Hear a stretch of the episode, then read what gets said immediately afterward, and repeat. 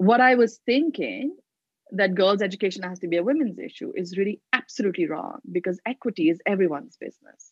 And even though the, the, the world was showing me like differently with all these young men coming to volunteer, and I was just so stuck in my view of the world. And it took me a long time to really recognize that it is so much more powerful for a young man to stand up in his village and say, every girl in my village needs to go to school. Welcome to the season six of Outliers. I'm your host Pankaj Mishra, and I'm really thrilled to be bringing this edition of Outliers in collaboration with the Times of India. Outliers is a series of freewheeling conversations with the ones who choose to take the road not taken often. It's about the crazy and the curious, those who dare to stand out and stand alone. Keep listening.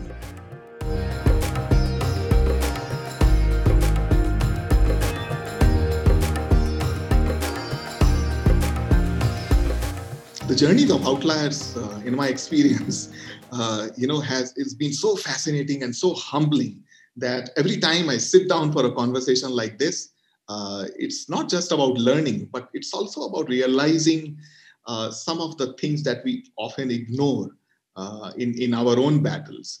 And uh, i'm really thrilled today to be sitting down with an outlier safeena husain who is the founder of educate girls Safeena, welcome to this conversation. Thank you, Pankaj. Um, thank you for inviting me. And last night I was telling my dad about the podcast, and he said, "Are you an outlier? Pooch liya?" so uh, he definitely wasn't convinced that I should be on the show. But thank you, nevertheless, for asking me. Let us start from the start, like they say, "Shuru se shuru karte hain," right? Uh, give us a sense of where you come from, Safeena. Uh, give us a sense of growing up. Uh, give, a, give us some detail about what are the things that became foundational building blocks for you in, in things that you did later in your life. Take me through that part. Okay. So, you know, I come from my mother's womb, but I grew up in Delhi. I don't want to say I come from Delhi for, uh, you know, a, a, variety of reasons. But no, I grew up in Delhi um, and really a very, very, very tough childhood. Uh, there was an immense amount of there was immense amount of uh, violence and abuse. So very difficult, extremely, extremely difficult uh, circumstances that even to this day are very hard for me to kind of speak about. And I think that was was really like I think the whole childhood was in a weird way it was about survival, and yet there were patches of it that was so joyful because you still have a childhood and you still have friends and you can still you know uh, do things. So it's this uh, it's this sort of mix of of growing up uh, in a lot of sort of complex um, environment, um, and then you know obviously the, the all of these factors had a had a big impact. I dropped out after the twelfth grade. I could not continue my education. Um, and yet, you know, God works in mysterious ways, and support comes to you from the most unusual of quarters. And uh, I was kind of lucky enough for that to happen for me. And I ended up uh, going to London, and I ended up becoming the first person in my family to go to London School of Economics and study overseas, and, and you know, and and that completely sort of changed the trajectory of my life from a girl who grew up in Janta flats. I don't know if you know, Delhi has you know the DDA flats, and you have the HIG, which is high income group, and the MIG, which is middle income group, and LIG, which is low income group. And below that, you have something called a janta flat, which is a one-room tenement, not even a kitchen in there. Um, so we would cook in the in the corridor, and um, my entire childhood breakfast was just tea and two slices of bread. To go from that to like living in London was just an absolutely, absolutely transformative journey for me. Wow, what a great start! I mean, uh, humbling. How how was that for you, uh, Safeena? Going to London, uh, what were the kind of lessons you carried with you uh, from the childhood that you're talking about? And uh, how was that overall experience of learning there? Uh, can you talk a little bit about? Then we will get to the next foundational blocks. Yeah, no, I think I think uh, just the whole experience of living on your own in London. You know, the independence that you get as a young person. Um, to be able to again i think i think what i did take from my childhood was a survival skill you know born survivor to So in London, I held every job possible from giving tuitions to other students to working in the library to working in Chinese restaurant as a waitress to doing bookkeeping for small businesses to I mean, I the, the list is endless. Like the number of jobs that I that I did as a student just to be able to pay rent and be able to survive. Um, but I think it really taught me a lot and ta- taught me so much about the power that we have within to really, whether it is in Janta flats or whether you're living in London, that you can bring to the table. I think those skills that never leave you. and to be unafraid. I think in some ways, you know, to be unafraid of change and to be unafraid of what may come because you kind of feel like the worst you've already seen. Yeah, that's an important point you make because uh, a lot of time the scars that we carry with us or uh, you know the tough times that we carry with us can kind of uh, make us feel like a victim or it can be overwhelming. And so it's very difficult to come out of that right? I, I wanted to ask you that like how did you keep at it right uh, from where, from where you came from what drove you what, what was the thing so I, I, think I think if you are driven in some ways by trauma, it is a, a, little bit. It's not simplistic, right? So in some ways, that trauma or that experience or uh, that journey inspires you and drives you and gives you the sort of unusual sort of drive to kind of you know break through things. But also in other ways, it paralyzes you. You're always coming to thing uh, to things, to issues, to problems with a sense of hypervigilance and so that holds you in good stead to to some extent but i think internally over time it is very exhausting and it's a uh, it kind of hollows you out as well personally so i think it's a high price to pay um, so yeah, I always see it as two sides of the coin. You know, it it will drive you, but it will also eat you up, uh, and it will also hollow you out in some ways, because you can't actually be in hyper vigilant mode your whole life. Yeah. So so the, so the times when it hollows you out, and I'm asking that question because I think there could be learning for all of us. The times when it does that to us, how do you battle it? Or how do you come out of it in, in, in your own experience?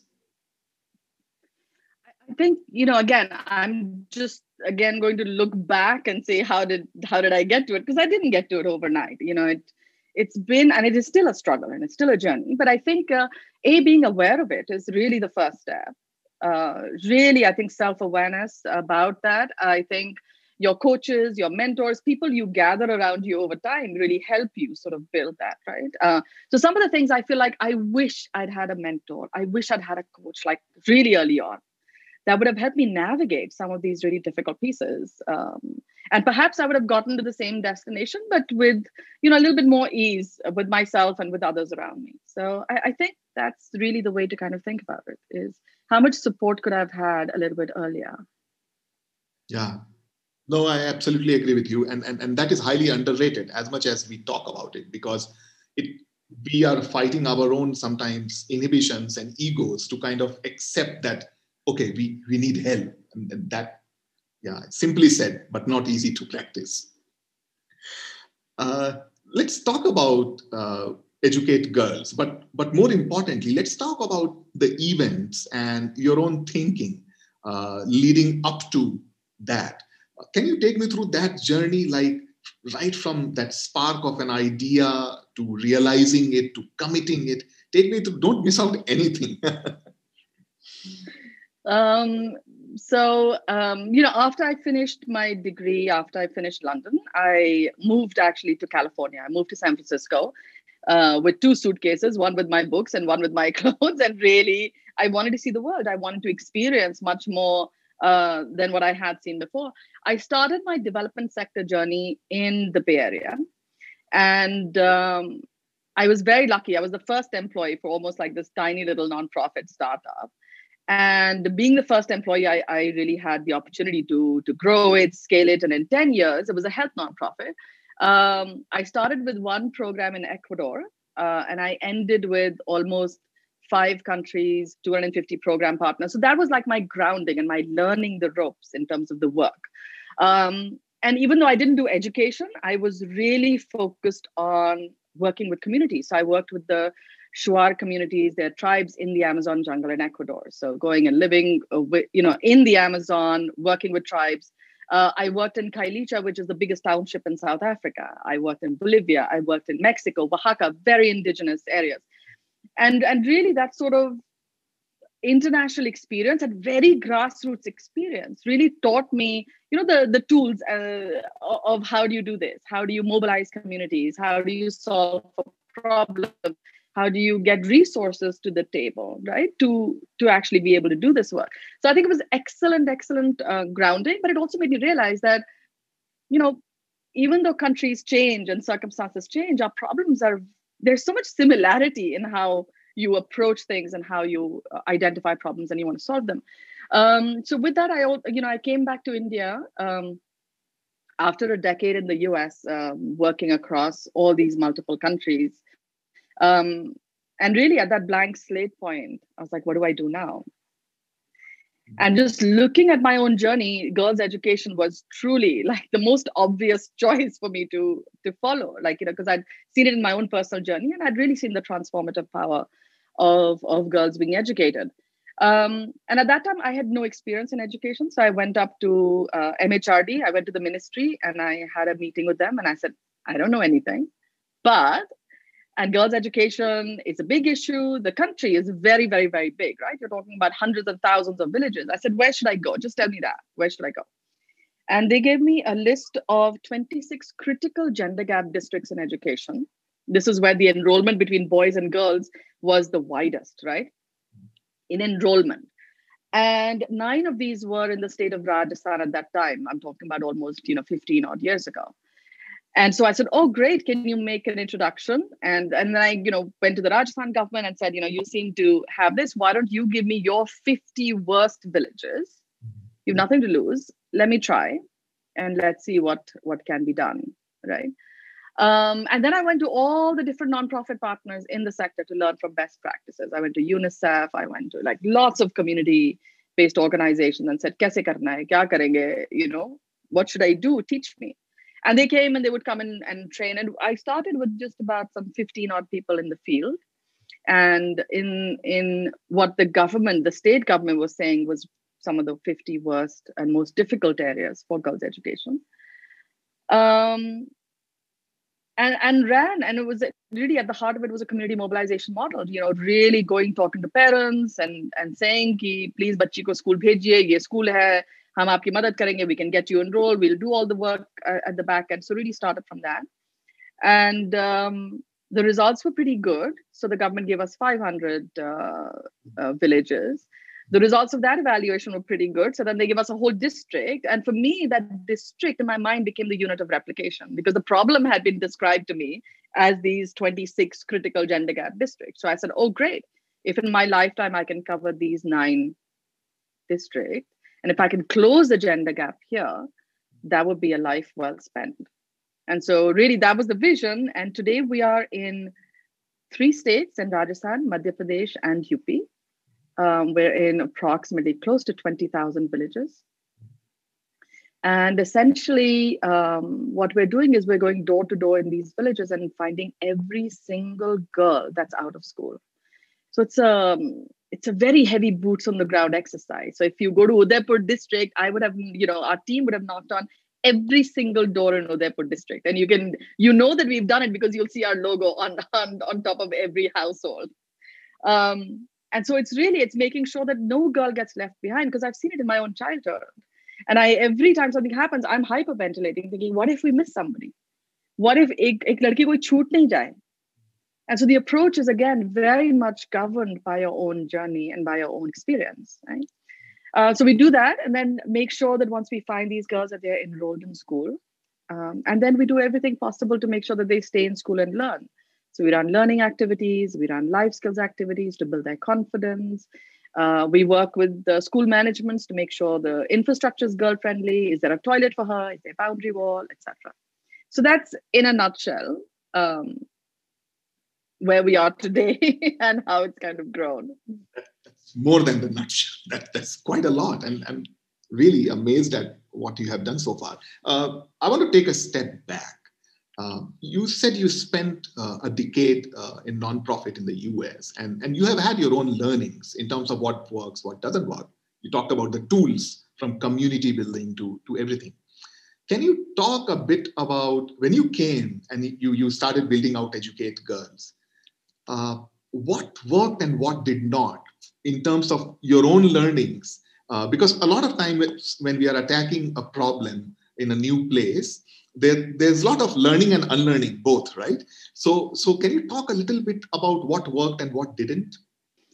Uh, so I think some of the things that I had learned and that worked um, were really, I think I had learned very early on um, that um, whenever you start with something, people go and say, "What is your mission? What is your vision?" etc., etc. I don't actually look at any of that. I, I first say, you know, let's just sit down and let's define and we should be able to and you you and i can do this right now okay let's just close our eyes and imagine visually what the problem that i'm trying to solve looks like so for example in the case of educate girls if you close your eyes you can imagine this little girl who gets up first thing in the morning she's cooking she's cleaning she's looking after her little sibling she's fetching water she's grazing the goats and she's the last one to go to bed the problem is visually really clear. You and I are aligned on the problem that we want to solve. And then you have to align on the vision of success. What does success look like? So if you again close your eyes and you imagine, you will see this little girl in her school uniform, in her pigtails and her ribbons, and she's walking to school with her school bag.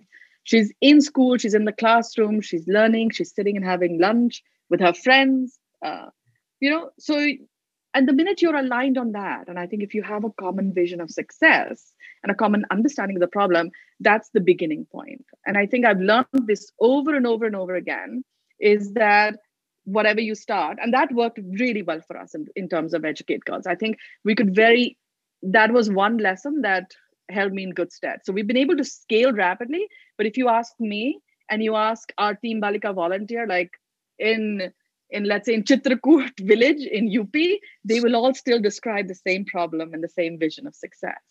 And that allows you to scale and that allows you to bring a lot of other people to the table to be able to solve that problem with you because lone rangers, you know, you can't really do much, right? So that was one thing that really, really, really worked well for me. Now, coming to one of the things that didn't work so well, and you know, for the longest time, I thought because the whole um, model hinges on community ownership. So it just really hinges on the fact that it has to be local agents who have to run this mission, right? So we have Team Balika volunteers. These are young, educated, passionate uh, individuals from the same village who are aligned with our mission, who say, yeah, you know, we'll take you. Let's go together to every door. And they have all the knowledge in the village. Um, but, you know, when I was starting out, I really believed that the only people who could do this were young women and every time we put an ad out for Team Balika volunteers, so many men landed up. So many men wanted to volunteer. And young men, educated young men from the same villages. And I was like, you know, we're failing. We're doing something wrong. We're just not getting it right. And I think it took me a long time. And I had to just almost slap myself into, into recognizing this that what I was thinking that girls' education has to be a women's issue is really absolutely wrong because equity is everyone's business.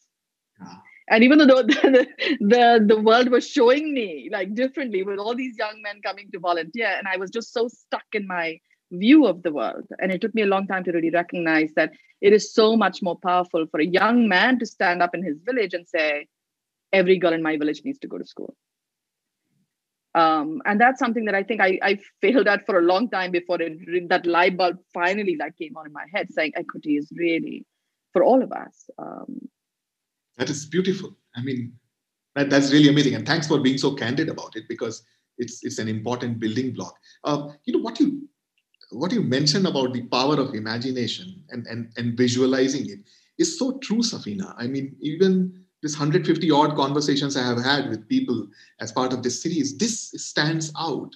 Uh, the ability to imagine, like you said, how would it look like? Uh, sometimes people would call it, you know, daydreaming or being too wishful about it. Uh, it also means being honest about it, right? Uh, you know, so so when when when you are imagining, how do you ensure that it is not daydreaming. And you know, I, I don't know if my question is making sense to you, but I'm just trying to understand how it works for you. Yeah. No, so I, I think you're right. And I think founders essentially their main job is to imagine, is to imagine this vision, this imagine what could possibly happen but i think um, and my board says this you know you, i think when um, the reality check is definitely required. Because my board will say this they're like oh these founders they just want new toys to play with. Because that's what they like doing. They just like to build and imagine uh, every time you see a problem you're like oh my god i could imagine a solution for this. And therefore you had, you need to have a really strong sort of mission aligned uh, board and governance and others around you who would provide that reality check um, i think. Because you do need a balance. Everything in the universe is all about balance right? And you need the balance between that unbridled you know audacious imagination um, and then somebody who says hey great idea but let's just really think about this. Um, which can be very painful for founders. we don't like doing that. But if you don't do that, then I think, and we see this all the time, right? In for-profit, non-profit sectors, you see what what we call, you know, founderitis. And that's when the founders have to be like pushed out, kicking and screaming, because they just, you know, that, that's where the disbalance has sort of happened. Yeah, you're, you're so right. And, and that's when some people say that founders are on steroids. Of course, um, that's mostly used for the funded startups, but this is a very different journey in, in, in that, right? Uh, and, and, and yeah, you are right. I mean, it, it makes sense to have that check. Uh, but uh, can we talk a little bit about building the next set of leaders? What have been some of the learnings of you know failures and things that worked out for you? Because a mission, you know, while such missions that you have, hopefully they all outlive us and, and, and you clearly. But how do you keep this alive for a long time? What does it take to build build to last? Yeah and that's a really good question. It's one of my a little bit of my pet peeves as well in terms of how um, our sector and even the for-profit sector really sees talent in some ways. And i have real difficulty with some of the sort of established view of of what you know talent looks like or what the next generation of leaders looks like etc so i'll give you an example of what i mean by this so when Educate Girls was at about 5,000 villages or something, I was really worried. Okay. I was worried. I was like, are we just replicating or are we still having value add for that last girl? Right? Because at scale, I, can't like physically see things, and the hyper vigilance at the back of my mind still wants me to see everything, right? Uh, and know that there is a result that's happening for that girl, because otherwise, you know, why am I doing this? Um, and so the the thing as a founder, again, you know, what we uh, built and we designed and we brought a lot of partners to the table to deliver was the world's first development impact bond in education. Mm. And it's a it's an innovative financing tool, and we brought it in service of girls' education, not because we wanted new money or anything like that, but really, I wanted that when I scale, it's a payment by results. A, a development impact bond or a DIB is essentially a payment by results. It's not a bond you see in the markets, etc and but the whole idea was that if i could build an organization that could get paid purely on results then whatever scale i got to of 1 million or 10 million girls i would at least be satisfied that yes we were still having results for that last girl child yeah and i'm going to come back to the issue of talent i haven't forgotten in, in going uh, down this thing but imagine this is the first time it's being done in the world you know there's social impact bonds that have been done in us uk etc they're like, this is really complex. This is so difficult, blah, blah, blah, blah, blah. And so then came this whole issue with my board and my donors as to who leads this project. Because the whole world's eyes are going to be on it. And it has been. It has been one of the most written about transactions, you know, globally uh, in this sort of impact investing universe. And so they were right and really worrying about this. And then they were like, oh, I have this person from this management consulting background, very smart. You must take him oh i have this person from harvard who's just come back absolutely best person to lead it you know and so everybody's definition of talent is this sort of ivy you know it's very narrow in terms of scope as to what do we see in our mind's eye when we think of phenomenal talent. And i had such a massive fight such a massive fight i can't tell you because i chose uh, somebody called vikram solanki. And vikram solanki comes from pali district in rajasthan. His family is still farming in Pali district in Rajasthan. And he had joined us as a data entry, you know, sort of MIS officer and has grown through the ranks. if you meet him, Pankaj, one of the most inspirational leaders. Okay, cannot make a PowerPoint, cannot you know give you the whole gyan in English and big words or whatever. But I chose him because I know he is the guy who can get it done. And such a fight. And, obviously, the development impact bond was phenomenally successful. Um, 25% result in the first year, 50% in the second year, 160% of our target we delivered by the end of the third year which is like insane. 92% of the girls were in school and staying as validated by a third party evaluator. And everything I know hinged upon making the right decision on who's the talent to lead it. So I think we have to change the goggles we wear when we look at talent and we look at people because they are the ones who will take this organization into into the future and uh, who are really the pillars of getting this done mm-hmm. um, so yes so that's that's kind of my view on what does the next in line look like? It looks like a million Vikram Solankis. It looks like uh, a million people rising up from the same villages, from the same areas to take this forward.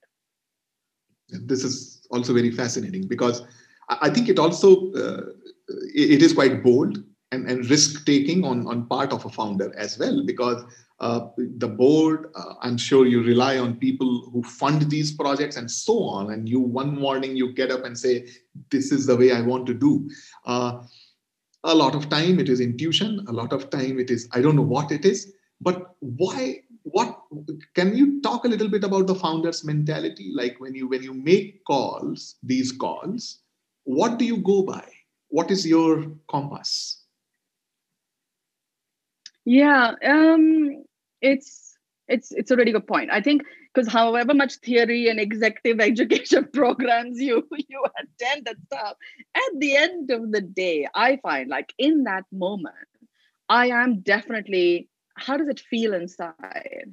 The minute there's discomfort, I tend to hold back. I'm like, let me think about this. And I, I want to reflect on why am I feeling this discomfort with this particular decision or with this particular. So I think a lot of founders work like that. I think we work a lot more intuitively. I haven't done an MBA.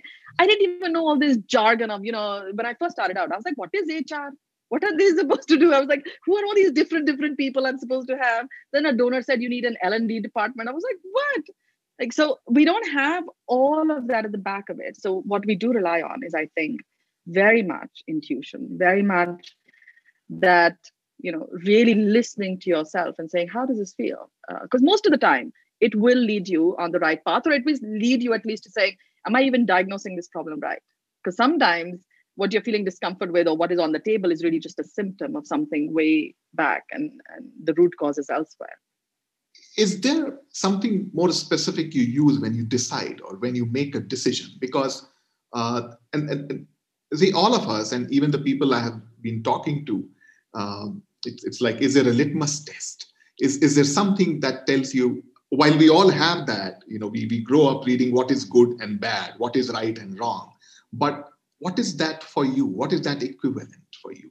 Yeah. That's a really important question because i think as a founder you can rely on on your instinct and intuition and whatever else funny duddy words you want to give it. But I think at the end of the day, if you're running an organization that's in 20,000 villages, you have 15,000, you know, Team Balika volunteers on the ground. You have a team of 2,200 people that is delivering every day on the front lines, right? You need a better framework than just saying it's my intuition.